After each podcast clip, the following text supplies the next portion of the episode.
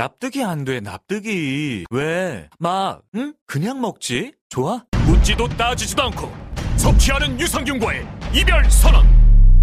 미궁 유산균 사랑! 너를 위한 헌정 유산균. 나를 위한 적중 유산균. 매일매일 너에게. 빵빵한 너에게. 민감한 너에게. 약해진 너에게. 유산균 사랑 4종 출시. 지금 검색창에 미궁 유산균 사랑을 검색하세요.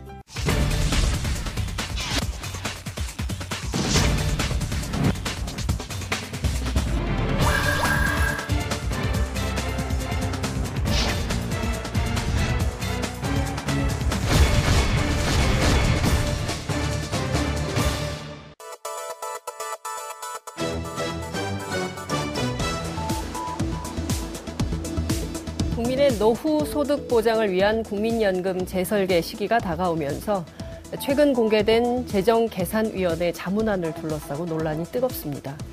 청와대 청원 게시판에는 무려 1000개가 넘는 국민연금 반대 비판 청원이 제기되고 있는데요. 핵심은 이런 겁니다. 정년은 60살인데 국민연금을 65가지 부란 말이냐.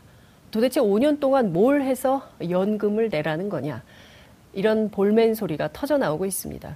특히 40대 중도층의 불만이 가장 거세다는 분석이 있는데요. 주말 사이에 논란이 증폭되면서 박능후 보건복지부 장관이 직접 진화에 나섰습니다. 현재 논의되고 있는 것은 재정계산위원회의 정책 자문안일 뿐이지 정부의 공식 입장은 아니다. 이런 것인데요. 9월 말까지 국민 의견을 잘 수렴을 해서 부처 간 협의로 국민연금 종합 운영 계획을 마련하고 곧바로 국회에 제출하겠다고 밝혔습니다. 그런데 말입니다. 자문안 가운데는 국민연금 가입자들에게 유리한 내용이 상당 부분 포함이 돼 있다는 분석도 나오는데요. 그럼에도 불구하고 왜 국민들은 이렇게 뜨겁게 반발하고 있는 걸까요? 바로 연금 고갈론에 기반한 불신과 불안 때문입니다. 죽도록 일해서 기금만 붙고 결국 내가 손해보는 일이 되는 것은 아니냐 하는 국민적 불안인 것이죠. 그렇지만 국민연금은 대표적인 국가의 공적 연금입니다. 국민에게 꼭 필요한 제도지요. 이 제도가 어떻게 하면 미래 세대에게 부담을 주지 않고 또 합리적으로 잘 운영될 수 있을까? 그에 대한 사회적 합의가 꼭 필요합니다. 정부는 국민이 신뢰할 수 있을 만큼의 정확한 정보를 제공을 하고 납득할 만한 사회적 합의를 통해 지속 가능한 공적 연금 모델을 만들어야 할 것입니다. 8월 13일 월요일 이슈파이터 출발합니다.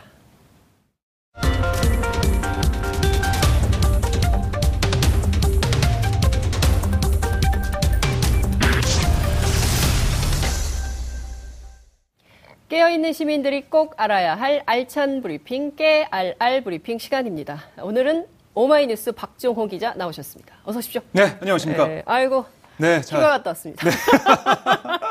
아, 아, 얼굴이 밝습니다. 그러니까요. 네. 아, 역시 휴가는 힘입니다. 좀 쉬셔야 되는데. 저요? 네. 아, 저는 못 쉽니다. 그러니까 이게 뭐 회사 때문에 못 쉬는 게 아니라 육아 때문에. 네. 저는 그래서 이번 여름에 네. 어, 여름 휴가 대신 네. 그냥 집에서 예. 홈캉스 하고 있습니다. 홈캉스. 네. 요새 홈캉스, 호캉스 예. 이런 게 유행이더라고요. 맞습니다. 네, 그리고 너무 더우니까 정말 제가 그 토요일 밤에 네. 그 한국에 왔는데요. 어. 인천공항 딱 내렸는데 네. 도로 딴 나라 가고 싶어요. 너무 더워가지고. 아니 근데 예. 휴가는 장윤선 앵커가 다녀왔는데 예. 제가 휴가 다녀온 것처럼 얼굴 까맣습니다. 그러니까요. 예, 제가 좀 관리를 좀 했습니다. 예, 네. 늘 관리하는 마음으로 네. 어, 살아야 됩니다. welcome back입니다. 예. 네. 네, 전문 용어로 thank you입니다. 예, 첫 번째 키워드 보겠습니다. 네, 첫 번째 키워드는 평양에서 대회입니다. 아, 우리 예. 지금 만나, 당장 만나, 그렇습니다. 각 만나. 평양에서 만납니까? 네, 그럴 아, 것 같은데요. 네. 남북한이 오늘 고위급 회담을 네. 지금 판문점에서 열고 있습니다. 네. 어, 이 정상회담 날짜와 어, 일시 네. 여기에 대해서 어, 장소 이런 네. 것에 관심이 많이 쏠리고 있는데요. 예. 판문점 선언에서 뭐라고 되어 있었습니까? 네. 문재인 대통령의 가을 평양 방문이 명시돼 있었죠. 그렇습니다. 그래서 이번 정상회담 평양에서 열릴 것이다라는 관측이 아, 많이 높았는데요. 네. 오늘 고위급 회담 북측 단장 네. 니성건 조평동 위원장도 이렇게 얘기했습니다. 뭐라고 얘기했습니까? 북남 수뇌부들의 어, 평양 상봉이 진행되고 있다. 음. 그러니까 거의 기정사실화했다 이렇게 볼 수가 있죠. 네. 네. 어제 청와대 김의겸 대변인이 기자들에게 일단 약간의 정보를 흘리긴 했습니다. 그렇습니다. 물론 제3의 장소가 여전히 살아있긴 합니다만 그래서 뭐 금강산이냐 개성이냐 여러 여러 추론들이 가능하게 하긴 했습니다만 네. 아무래도 상징적으로 보자면 평양에서 열릴 가능성이 매우 높다 이렇게 봐야 될 것 같은데요. 그렇습니다. 근데 원래 가을인데 네. 8월은 여름 아닙니까? 어, 입추가 지났으니까. 맞습니다. 가을이 아닐까. 아, 입춘 지났는데 왜 이렇게 더운 거예요? 아, 제가 예. 오늘 그 고추 잠자리 있지 않습니까? 네. 고추 잠자리가 굉장히 낮게 날고 어? 있는 것을 목동 인근에서 제가 발견을 그래요? 했습니다. 예. 날씬한 매미 아닌가요? 날씬한 매미 아니고 예. 고추 잠자리 때도 있었어요. 굉장히 낮게 아, 날더라고요. 가을이네요. 가을이 오고 있습니다. 가을이 왔기 때문에 네. 평양에서 우리 지금 만나, 즉각 만나, 당장 만나. 아, 장기하 씨 노래가 네. 자꾸 떠오르는군요. 예. 자, 어찌됐든 지금 그 이 평양 방문이 가능해지면 네. 우리가 원하던 바대로 남북 관계 개선이 또다시 훈풍을 탈 가능성이 높은 이런 상황이죠? 그렇습니다. 오늘 네. 뭐 고위급 회담에서도 남북 경협 문제도 다뤄지긴 합니다. 네. 하지만 초점은 남북 정상회담이 언제 어디서 열릴지 거기에 관심이 많이 쏠리고 있는 상황인데요. 네. 우리 남북 간 관계도 중요합니다. 음. 물론 잘 풀려야죠. 그렇습니다. 하지만 지금 더 관심이 집중되는 것은 바로 북미 간의 관계 예. 이겁니다. 그렇습니다. 북미 관계가 지금 줄다리 가고 있잖아요. 네. 미국 측에서는 뭐 핵과 미사일 목록 내놔라 이렇게 얘기하고 음. 있는데 어, 북측에서는 네. 뭔가 불가역적인 모습을 보여줘야 우리가 더 앞으로 나가는 거 아니냐 이렇게 음. 얘기하고 있죠. 네. 줄다리기를 하고 있는데 네. 돌파구 마련을 위해서 어, 남북 회담이 음흠. 8월 말 9월 초로 당겨지고 네. 그 회담을 통해서 우리가 다시 한번 문재인 대통령의 중재자 역할 더 음. 나아가서는 촉매자 역할을 하는 게 아니냐, 촉진자 아, 역할을 할 수 있다. 촉진자. 이런 얘기가 나오고 있어요. 네. 또 문재인 대통령은 실무진에게 가을 평양 방문이란 판문점 선언 합의와 관련해서 음흠. 가을이란 네. 어, 문구상 표현에 얽매이지 말고 8월 말까지로 폭을 넓혀서 검토하라라고 네. 지시했다고 전해지고 있는데요. 네. 어, 물론 고추 잠자리 나오고 있는 네. 지금 가을 시즌이 오고 있기도 합니다. 예. 그러니까 우리가 그 2차 정상회담 네. 어, 판문점에서 번개했던 음, 그 5월의 그렇죠. 만남을 떠올려 보면 네. 지금 남북 간의 만남이 필요한 상황이고 문재인 대통령의 역할이 중요한 상황이 됐습니다. 음. 그래서 8월 말, 9월 초 남북 정상회담 어, 일시가 당겨질 가능성이 높아지고 있습니다. 그러니까 지금 핵심은 이런 거죠. 네. 그 비핵화. 비핵화 조치가 신뢰에 기반한 거냐 아니면 음. 현실적으로 내용상의 비핵화 를 프로세스를 밟고 있는 것이냐 그렇습니다. 이제 이게 이제 중요한 포인트인 것 같고 네. 그러면 북한이 비핵화를 추진하는 가운데 그에 상응하는 미국의 안전보장 조치들이 음. 구체적으로 나와줘야 되는데 미국은 맞습니다. 말만 하고 있는 거 아니냐. 그러니까요. 그러니까 사실상 한미 연합 훈련을 중단한다고 선언한 이후로 어, 북한이 손에 잡을 수 있을 만큼의 진전된 네. 어떤 안전보장 조치들이 나오지 않고 있기 때문에 음. 관련해서 북미 간에 뭐 매일 만나 매일 뭐 대화를 주고받고 있다면서요. 뭐 네. 뭐 이메일 이 됐든 뭐 그렇습니다. 트위, 뭐 트위터는 아닐 것 같고 트럼프 대통령 요새 트럼프 트위터를 잘 안 하시네. 예, 궁금한데요. 예. 예. 그러니까 사실 그 지난번에 우리가 친서 외교 말씀드렸지 네, 않습니까? 맞습니다. 거기서 트럼프 대통령이 답신을 보냈는데 음. 그 답신 내용이 그 볼턴 보좌관에 네. 따르면 폼페이오 장관이 다시 평양에 간다 이런 내용이 있다고 합니다. 네. 물론 미국 국무부는 부인했어요. 네. 뭐 가지 않을 거다 얘기했는데 그러면서도 모든 가능성이 열려 있다라고 얘기했고요. 네. 아까 말씀하신 대로 다양한 방식으로 북한과 거의 매일 음. 대화하면서 네. 어, 북미 간 활발한 예. 물밑 접촉이 이루어지고 있으면 시사하고 있습니다. 네. 어, 그래서 북한의 뭐 구구절 음. 어, 이전이 다음 달 초 사이 뭐 그렇죠. 이른바 8말 9초 예. 그 사이에 북미 간 교착 상태를 풀 실마리가 마련될 수 있다는 전망이 나오고 있기도 한데요. 예. 어, 남북 정상회담이 8월 말에 열리고 네. 저는 9월 초에 음. 아니면 9월 중순 전까지 네. 2차 북미 정상회담도 있지 않을까. 오. 저는 그런 상상도 좀 해보는데요. 아, 그렇군요. 왜냐하면 우선 상상이 아니라 전망이라 해주시면 좋을 것 같습니다. 그렇습니다. 예, 예. 그러니까 제가 왜 그러냐면 네. 친서를 주고받고 편지 주고받으면 보고 싶어요. 그렇죠. 편지 주고받으면 예. 다음 단계가 만나는 겁니다. 그렇습니다. 저는 예. 곧 만날 것 같습니다. 예. 만나서 이제 허그도 하고 뭐 이렇게 하면 좋겠다는 생각이 좀 드는데 네. 제가 보기에는 주요 쟁점이 지금 원래 이제 우리가 좀 쉽게 생각했어요. 왜냐하면 종전 선언이라는 것이 음. 정치적 합의이기 때문에 그렇습니다. 그것은 굉장히 그 속도를 낼 거고 사실 별거 아니다. 종전 선언은 네. 하는 선언의 의미가 크다. 실질적으로는 평화협정 단계에서 매우 구체적인 내용들이 협의돼야 될 거다. 그래서 음. 그 평화협정 단계에서 중국의 참여, 뭐 이런 것들을 네. 얘기했었던 건데 사실은 미국에서 이 종전선언 관련해서도 지금 어, 종전 선언이 갖고 있는 그 자체의 의미에 여러 가지 네. 컨텐츠를 부여하면서 이게 지금 스텝이 꼬여 있는 이런 상황인 건데 그렇습니다. 이 자체를 8말 9초 네. 어, 촉진자 음. 어, 어, 문재인 표 가디언스 어, 이런 걸로 좀 네. 풀어야 되지 않을까라는 생각을 좀 해봅니다. 실제 네. 어, 우리가 남북이 좀 적극적으로 나서면 예, 북미 관계 종속 변수가 아니라 음. 남북 관계 남북 관계를 좀 주도적으로 풀면 이렇게 좀 따라오게 돼 있죠. 그리고 국제사회 협력을 받으면 네. 어, 괜찮아지지 않을까라는 기대를 해봅니다. 네, 그렇습니다. 그 문 그 북한이 원하는 종전 선언을 할때 네. 미국이 또 뭘 얻을 수 있느냐 이것도 음 중요하잖아요. 네. 미국이 만족할 수 있는 그런 것들을 어떻게 제시하느냐 음. 이게 어, 김정은 위원장과 문재인 대통령이 만나서 또 터놓고 얘기하다 보면 네. 아이디어가 나올 수 있거든요. 그렇죠. 네. 종전 선언 이후의 평화 협정은 사실 굉장히 그 현대사에서 큰 의미를 갖는 거거든요. 그렇습니다. 그렇기 때문에 이 자체만으로도 어, 트럼프한테는 어, 노벨 평화상을 받을 만한 충분한 가치가 있다. 노벨, 노벨 또 예, 어, 노벨, 노벨. 예. 네. 우리가 같이 외치겠습니다. 노벨, 노벨, 노벨. 노벨. 예.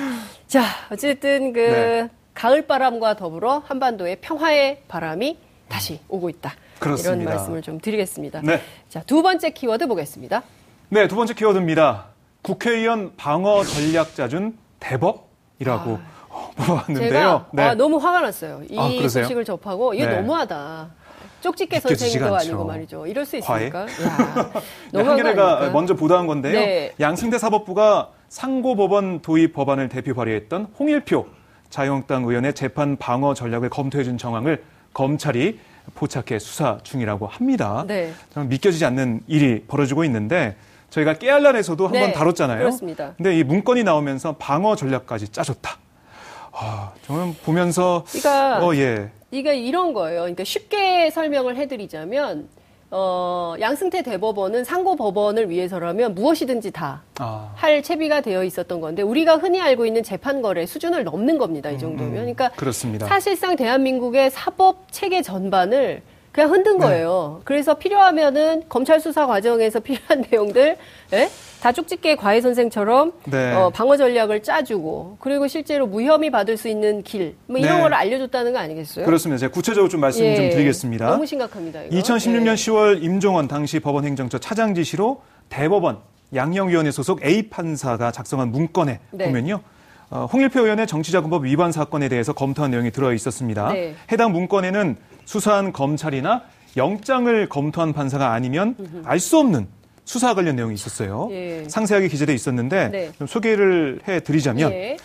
어, 통장에 입금된 돈이 사무실 비용으로 쓰였다면 음. 홍일표 의원에게 불리할 수 있으니 네. 의원실 직원들이 주고받은 돈으로 보일 수 있도록 한다. 이걸 그러니까 현직 판사가 이렇게 써줬다는 거 아니에요? 그렇습니다. 그죠? A 네. 판사가 작성을 해줬다는 그것도 건데요. 양형 대법 대법원 양형위원회 소속 판사가 쓴 겁니다, 여러분. 그렇습니다. 예. 그리고 의원실 직원이 개인적 계약을 맺었을 뿐 홍일표 의원은 몰랐다고 대응한다. 변호인입니까? 대법원 양형위원회 A 판사는 홍영 홍저 누굽니까? 네. 홍일표 의원 보좌관입니까? 예? 그렇죠. 야 어떻게 이런 완전히 무슨 법조 브로커도 아니고 말이죠. 네. 이렇게까지 해줄 수가 있는 거냐? 네. 아까 말씀드렸듯이 이제 1,600만 원이 홍일표 의원 계좌로 예. 입금됐다 뭐 네. 이런 내용이나 예. 어, 혐의를 부인하다가 2차 조사 때는 인정했다거나 음흠. 이런 상관이 고발에 없는 내용까지 구체적으로 담겨 있다라는 걸 보니까 네. 어, 열심히 취재했나 봐요. 이게 무죄를 받아낼 방법까지 적혀 있었다면서요. 그렇습니다. 그거 어떤 건가요?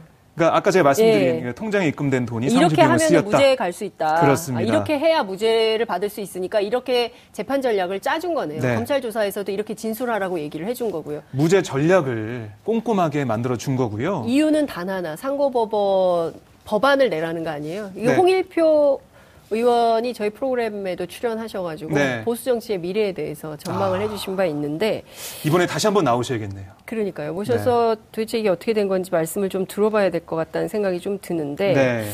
이 형량 분석도 했다는 거 아니에요? 그렇습니다. 이럴 야. 수 있습니까? 그러니까 야, 이 정말 대한민국 대법원 사법부가 이럴 수 있는지. 야, 정말 대단합니다. 그러니까 네. 유죄가 인정될 때 네. 홍일표 의원의 형량이 얼마나 나올지도 분석한 것으로 알려지고 있는데요.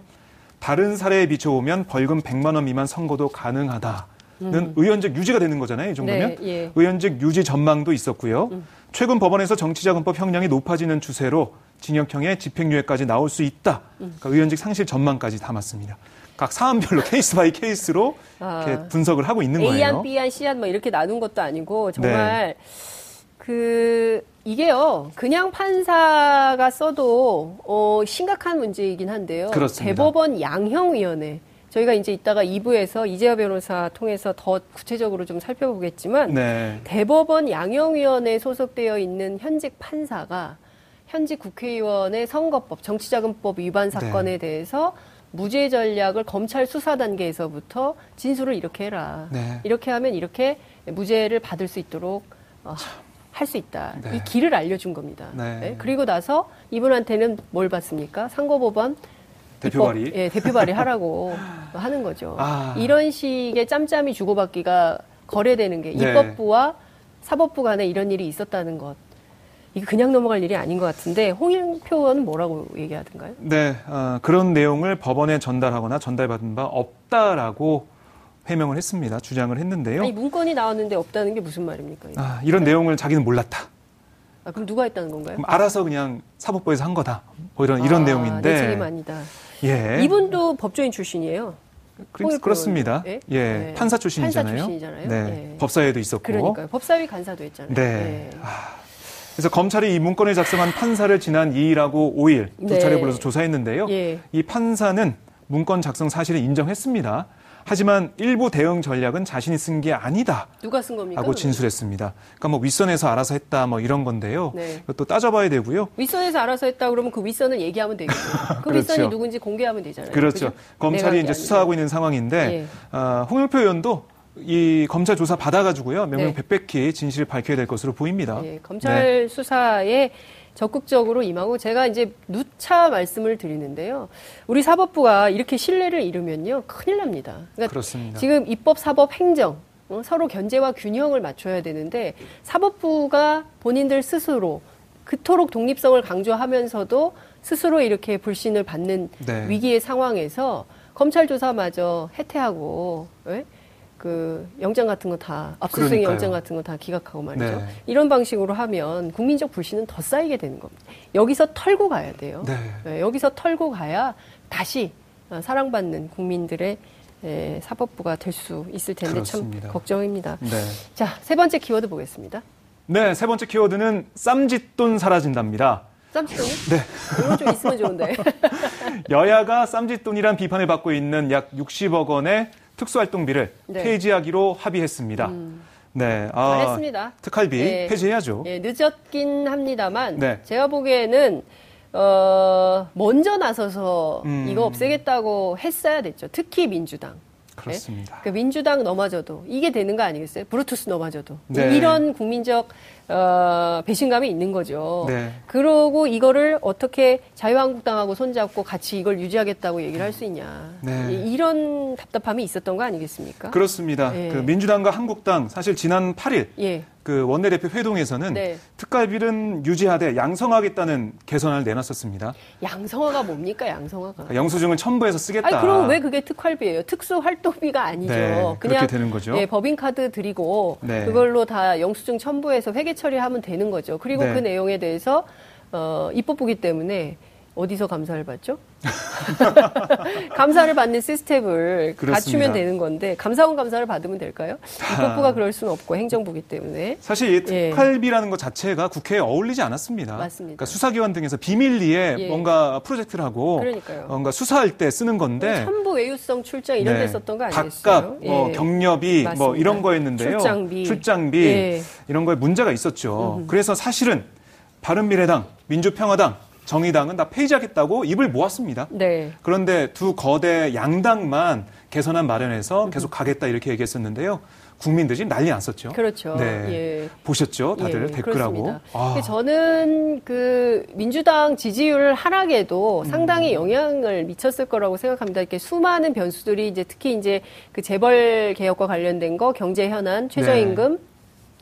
뭐 여러 가지 놀, 저 특히 이제 최근에 국민연금에 이르기까지 여러 가지 이제 그 민생 현안들과 관련된 그렇습니다. 논란이 있었습니다만 그 중에서도 이 국회 특활비와 관련해서 국회는 이 특활비를 다른 데는 다 없애라고 하면서 네. 그죠? 다른 데는 다 비판하면서 국정원 특활비 그렇게 비판을 하면서 그걸로 박근혜 전 대통령은 재판도 받고 있잖아요. 그렇습니다. 그런데 자기들 특활비는 그냥 유지를 하겠다는 게 말이 되냐는 거죠. 예. 본인들이 먼저 아 이거 그만하겠다라고 음. 선언했어야 되는데 이런 것 때문에 저는 지지율 하락의 원인이 된 것이 아닌가 이런 네. 분석도 가능할 것 같습니다. 그렇습니다. 예. 근데 사실 또 우려가 되는 게 뭐냐면은 네. 16일에 문희상 국회의장이 제도 개선 방안을 발표하기로 했습니다. 네. 그런데 저는 우려되는 게 특활비 그 60억 원 관련된 돈이 네.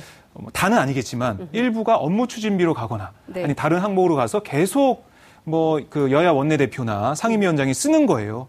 그럼 이렇게 된다면 특활비라는 명목은 없어졌지만은 돈은 그대로 예산은 그대로 가는 게 아니냐 아. 이런 생각도 들거든요. 예. 그래서 이정미 정의당 대표가 오늘 네. 특활비를 업무 추진비로 전환하겠다면 먼저 특활비를 어떻게 쓰는지 공개해야 한다. 음. 특활비 사용처를 공개하지 않고 업무 추진비를 증액한다면 이는 은폐된 특활비가 될 것이다. 네. 라고 지적을 했습니다. 실제로 그럴 가능성이 있어요. 그러니까 암암리의 음. 정치적 비용이 여러 가지로 들어가는데 네. 이 돈에서 그냥 썼던 거예요. 왜냐하면 그렇죠. 영수증 안 해도 되는 깜깜이 돈이기 때문에 정치하면서 필요한 돈들을 여기서 정당에서 썼을 겁니다. 근데 네. 이거를 이제 앞으로 못 쓰게 되면 당장 여러 가지 영향을 받게 되겠죠. 뭐 그런 것들을 고려해서 음. 어, 문희상 의장이 내가 짐을 지고 가겠다 이런 결정을 내린 것인지는 모르겠으나 네. 국민적 불신이 그만큼 가중될 수밖에 없다. 업무 그렇습니다. 추진비로 쓴다는 것은 어, 공개하면 돼요. 제일 네. 중요한 건 21세기에 제일 중요한 건 투명성이거든요. 음. 투명하게 집행하는 데 대해서 국민들이 이해하지 안 이해 못할 바 없습니다. 그런데 그것을 어디다 쓰는지도 모르게 깜깜이 예산으로 쓰기 때문에 국민들이 비판하는 네. 거거든요. 이런 점을 공개를 안 했었잖아요. 네, 예. 참여연대가 어, 법적 조치까지 해가지고 공개가 됐는데요. 네. 그러니까 이 특활비 사용처를 공개하지 않고 업무 추진비 증액한다면 계속 깜깜이가 되는 거니까 그렇죠. 이걸 다 공개하고 증액한다면 해야 된다 네. 이런 주장도 나오고 있습니다. 알겠습니다. 아 휴가 갔다 왔더니 네. 현안들이 쌓여 있네요. 일 열심히 하셔야겠습니다. 예, 빠르게 대처하겠습니다. 네. 오늘 말씀 여기까지 듣죠. 고맙습니다. 네, 고맙습니다. 여러분들께서는 지금 생방송으로 진행하는 장윤선의 이슈파이터와 함께하고 계십니다. 오늘 방송 좋았나요? 방송에 대한 응원 이렇게 표현해주세요. 다운로드하기, 댓글 달기, 구독하기, 하트 주기. 더 좋은 방송을 위해 응원해주세요. 그리고 2부도 함께 해주세요.